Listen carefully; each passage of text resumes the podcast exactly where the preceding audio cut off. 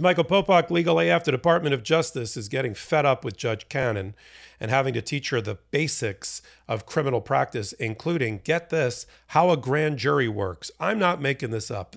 Today, the, the uh, Department of Justice and their special counsel in the Mar a Lago case had to file a reply brief to answer some of the most basic questions about how grand juries work to a sitting federal judge. Look, I get it. She's only been on the bench for a year, but when I'm done doing this hot take, you're going to know more about how grand juries are supposed to work in America than apparently Aileen Cannon does after she watched, I don't know, maybe Fox News and got the idea that because there were, and I'm making this as simple as possible, more than one grand jury, one in the District of Columbia and one in the in Florida, that maybe there was something wrong with that, and that would undermine the indictment of Donald Trump in Mar-a-Lago. I mean, I, I can't even. It's almost hard for me to get the words out.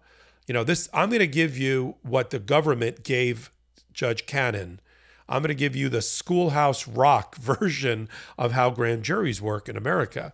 Um, and to answer the question I know that you have on your mind, shouldn't she already know this? The answer is yes. And now, in about 10 minutes, you're going to know more than she does when I'm done with this explainer on only one place, the MeidasTouch Network. Let's start with grand jury process. Grand juries are allowed to do a lot of things in the hands of a prosecutor. One of them is the ultimate deliverable is if they're able to get an indictment from a grand jury. A lot of grand juries, there's a number of grand juries that look at evidence, review evidence, hear witness testimony, and never indict. It happens.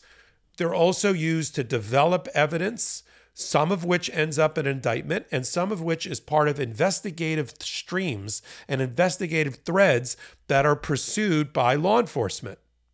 They may find out in the course of a grand jury process for instance, that somebody has lied to that grand jury or has opened the door to a new set of crimes that the Department of Justice has to continue to investigate. Some of that may end up in an indictment if it if the prosecutor is ready using its prosecutorial discretion to bring the indictment because they have met their burden, right? The ultimate burden at trial of proof beyond a reasonable doubt. Some of the threads may peter out these investigative threads and go nowhere, right? And then if a jury, a grand jury returns an indictment, they can continue to stay alive and stay in business, continuing to evaluate other evidence for different counts, different people, or the same people, different crimes. Now, I will concede for those that are following along that you can't use a grand jury at the federal level or state level to bolster your case. If you already have your indictments against people, and you already have your crimes against them, and that's about it. You can't keep bringing in witnesses and evidence to bolster through the grand jury your indicting document, your indictment. But you can pursue new claims, new crimes, new people perjuring themselves and lying in the course of a grand jury. And sometimes, I know this sounds like Grand Jury 101, but I'm telling you, this is what Judge Cannon appears not to understand requiring today's filing in court. I have it right here in which they had to teach her a lesson. And I'm giving you the basics right now. A grand jury is also for a proper purpose.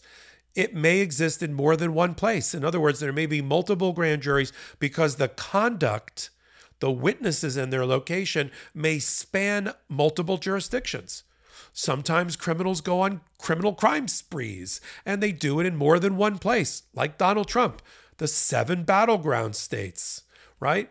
Georgia, Michigan, Wisconsin, Arizona, Pennsylvania. They did a lot of damage in different places.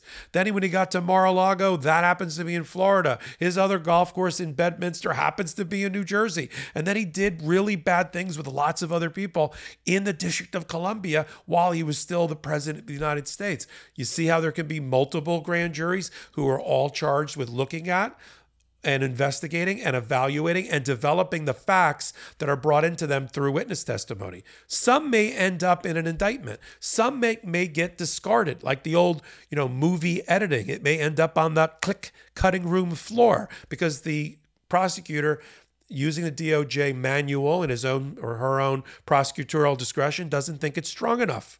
And so that evidence goes over there. Or the evidence doesn't get used to support necessarily the indicting document, the indictment, the charging document, but get you but gets used at trial. And that's okay. Somebody's witness testimony at trial we know now the government knows what they're about to say, and it gets brought into the trial itself. And that's okay. So these are all proper purposes of a grand jury. Why are we talking about this on a hot take? Well, I love talking about grand juries and their purpose because two weeks ago, Judge Cannon, in responding to a request by the government to conduct a completely independent, not related conflict of interest hearing about whether one of the uh, lawyers, Stan Woodward, bought and paid for by the Donald Trump PAC, whether he was representing too many, too many uh, targets, indicted co-conspirators, unindicted co-conspirators, and witnesses related to Mar-a-Lago. I mean, you can't represent them all, Stan. I know you want to, and Donald Trump wants you to. And so they asked the judge to conduct what's called in Florida a Garcia hearing, which is to evaluate the conflicts of interest between, in this case, Walt Nauta, represented by Stan Woodward, who is indicted, the body man valet, did all the bad things, moving the boxes and documents around, and Jose Taveras, the IT director, who was who we find out now was asked by Walt Nauta and Carlos de Oliveira, the maintenance worker, to delete the server containing all the video surveillance footage at Mar-a-Lago. That's a bad thing. And that showed up in the superseding or amended indictment that came out in July. And now we know how, because a grand jury in the District of Columbia developed the evidence. Jose Taveras lied to that grand jury when, when he was represented by Walt uh, by uh, Stan Woodward, bought and paid for by Donald Trump and Save America PAC. And then when he got his own independent lawyer through the chief judge, making the public defender represent him for that purpose, after that guy, the IT worker, got a target letter that the that the Department of Justice believed it was more likely than not that he lied to the grand jury, had probable cause to believe that he lied to the grand jury about not remembering the server deletion conversation he got his own lawyer, and suddenly, real quick, he remembered that conversation, recanted his prior testimony, cooperated with the government, cut an immunity deal, and that became the basis of the superseding indictment. And that all happened because Stan Woodward got basically fired by the IT director, and the guy got his own lawyer. That's all now front and center in this reply brief filed today by the Department of Justice. In all of that process, the judge said, I don't understand grand juries and how they work. I mean, she didn't really say that, but she basically said that. Why are there two? Why is there still one in the District of Columbia? What is that one doing? How does that impact the one down in Florida that's under my control? All right, Judge, we'll explain it to you. You know, come up here and sit on our knee, grab a cup of warm milk, we'll tell you how grand juries work. I mean, this is my version, but it's pretty close to what the government did. Boxing streaming services, that exercise app to show your friends you biked 20 miles in the rain, and your hometown newspaper for that one homecoming game score. There's subscriptions for everything these days, and sometimes it feels impossible to keep tabs on what you're paying for every month. That's why I'm such a huge fan of Rocket Money. Rocket Money is a personal finance app that finds and cancels your unwanted subscriptions, monitors your spending, and helps you lower your bills all in one place. Most people think they're spending $80 on their subscriptions, when in reality, the number is closer to 200. When you're signed up for so many things, like streaming services you used to watch one show with, or free trials for delivery you don't use, it's so easy to lose track of what you're paying for. With Rocket Money, you can easily cancel the ones you don't want with just the press of a button. No more long hold times or annoying emails with customer service. Rocket Money does all the work for you. Rocket Money can even negotiate to lower your bills for you by up to 20%. All you have to do is take a picture of your bill, and Rocket Money takes care of the rest. Rocket Money also lets you monitor all your expenses in one place, recommends custom budgets based on your past spending, and they'll even send you notifications when you've reached your spending limits. With over 3 million users and counting, Rocket Money customers have saved an average of $720 a year. Stop wasting money on things you don't use. Cancel your unwanted subscriptions and manage your money the easy way by going to rocketmoney.com slash legalaf. That's rocketmoney.com slash legalaf. rocketmoney.com slash legalaf. And let me read to you as they went through all of this from their reply brief. They first reminded the judge that during the investigations and the fact gathering, and they didn't know where it was going to lead, because it crossed over borders between Florida and District of Columbia in both places, they had two grand juries running, and that's totally okay. And that that Mr. Taveras, the IT worker, and Mr. De Oliveira, the maintenance worker, testified up in, um, and they were all represented by Stan Woodward. They testified up in the District of Columbia, and turned out they lied there. And wherever you lie, that's where the crime is committed. And so they had a problem with a target letter Taveras got that said you just committed we think you committed a crime in the District of Columbia when you lied to that grand jury. Separately, judge, as they reminded her in the filing today, we had another grand jury because Mar-a-Lago is based in Florida, Southern District, and so we had that grand jury. And that grand jury ultimately indicted the people that live there, like Mr. Nauta and Mr. and Mr. Trump. The fact that there's another grand jury about people and acts that took place away from you, Your Honor, that's okay under grand jury law. In, in fact, the best way to put it is as the government did, which is to remind the judge that, is, that as long as the grand jury has a proper investigative purpose and stays within that, which they did, there's a presumption of regularity doctrine, right? Let me bring that up now. There's a presumption, a presumption. It can be rebutted, but there is a presumption that the grand jury is doing proper things and is within the scope of their authority and their and their evaluation as a sitting body, as a fact finder in the prosecution process, in the indictment process, and you have to presume that it, that what they're doing has is is proper and nothing that Stan Woodward has suggested by saying, why are there two grand juries, is carries his burden of showing that anything was improper about dueling grand juries. And they also advised the judge, and we put the other grand jury out of business anyway. We're only down now at Florida. But but reminded them that the proper purpose of a grand jury is to take the evidence wherever it may lead.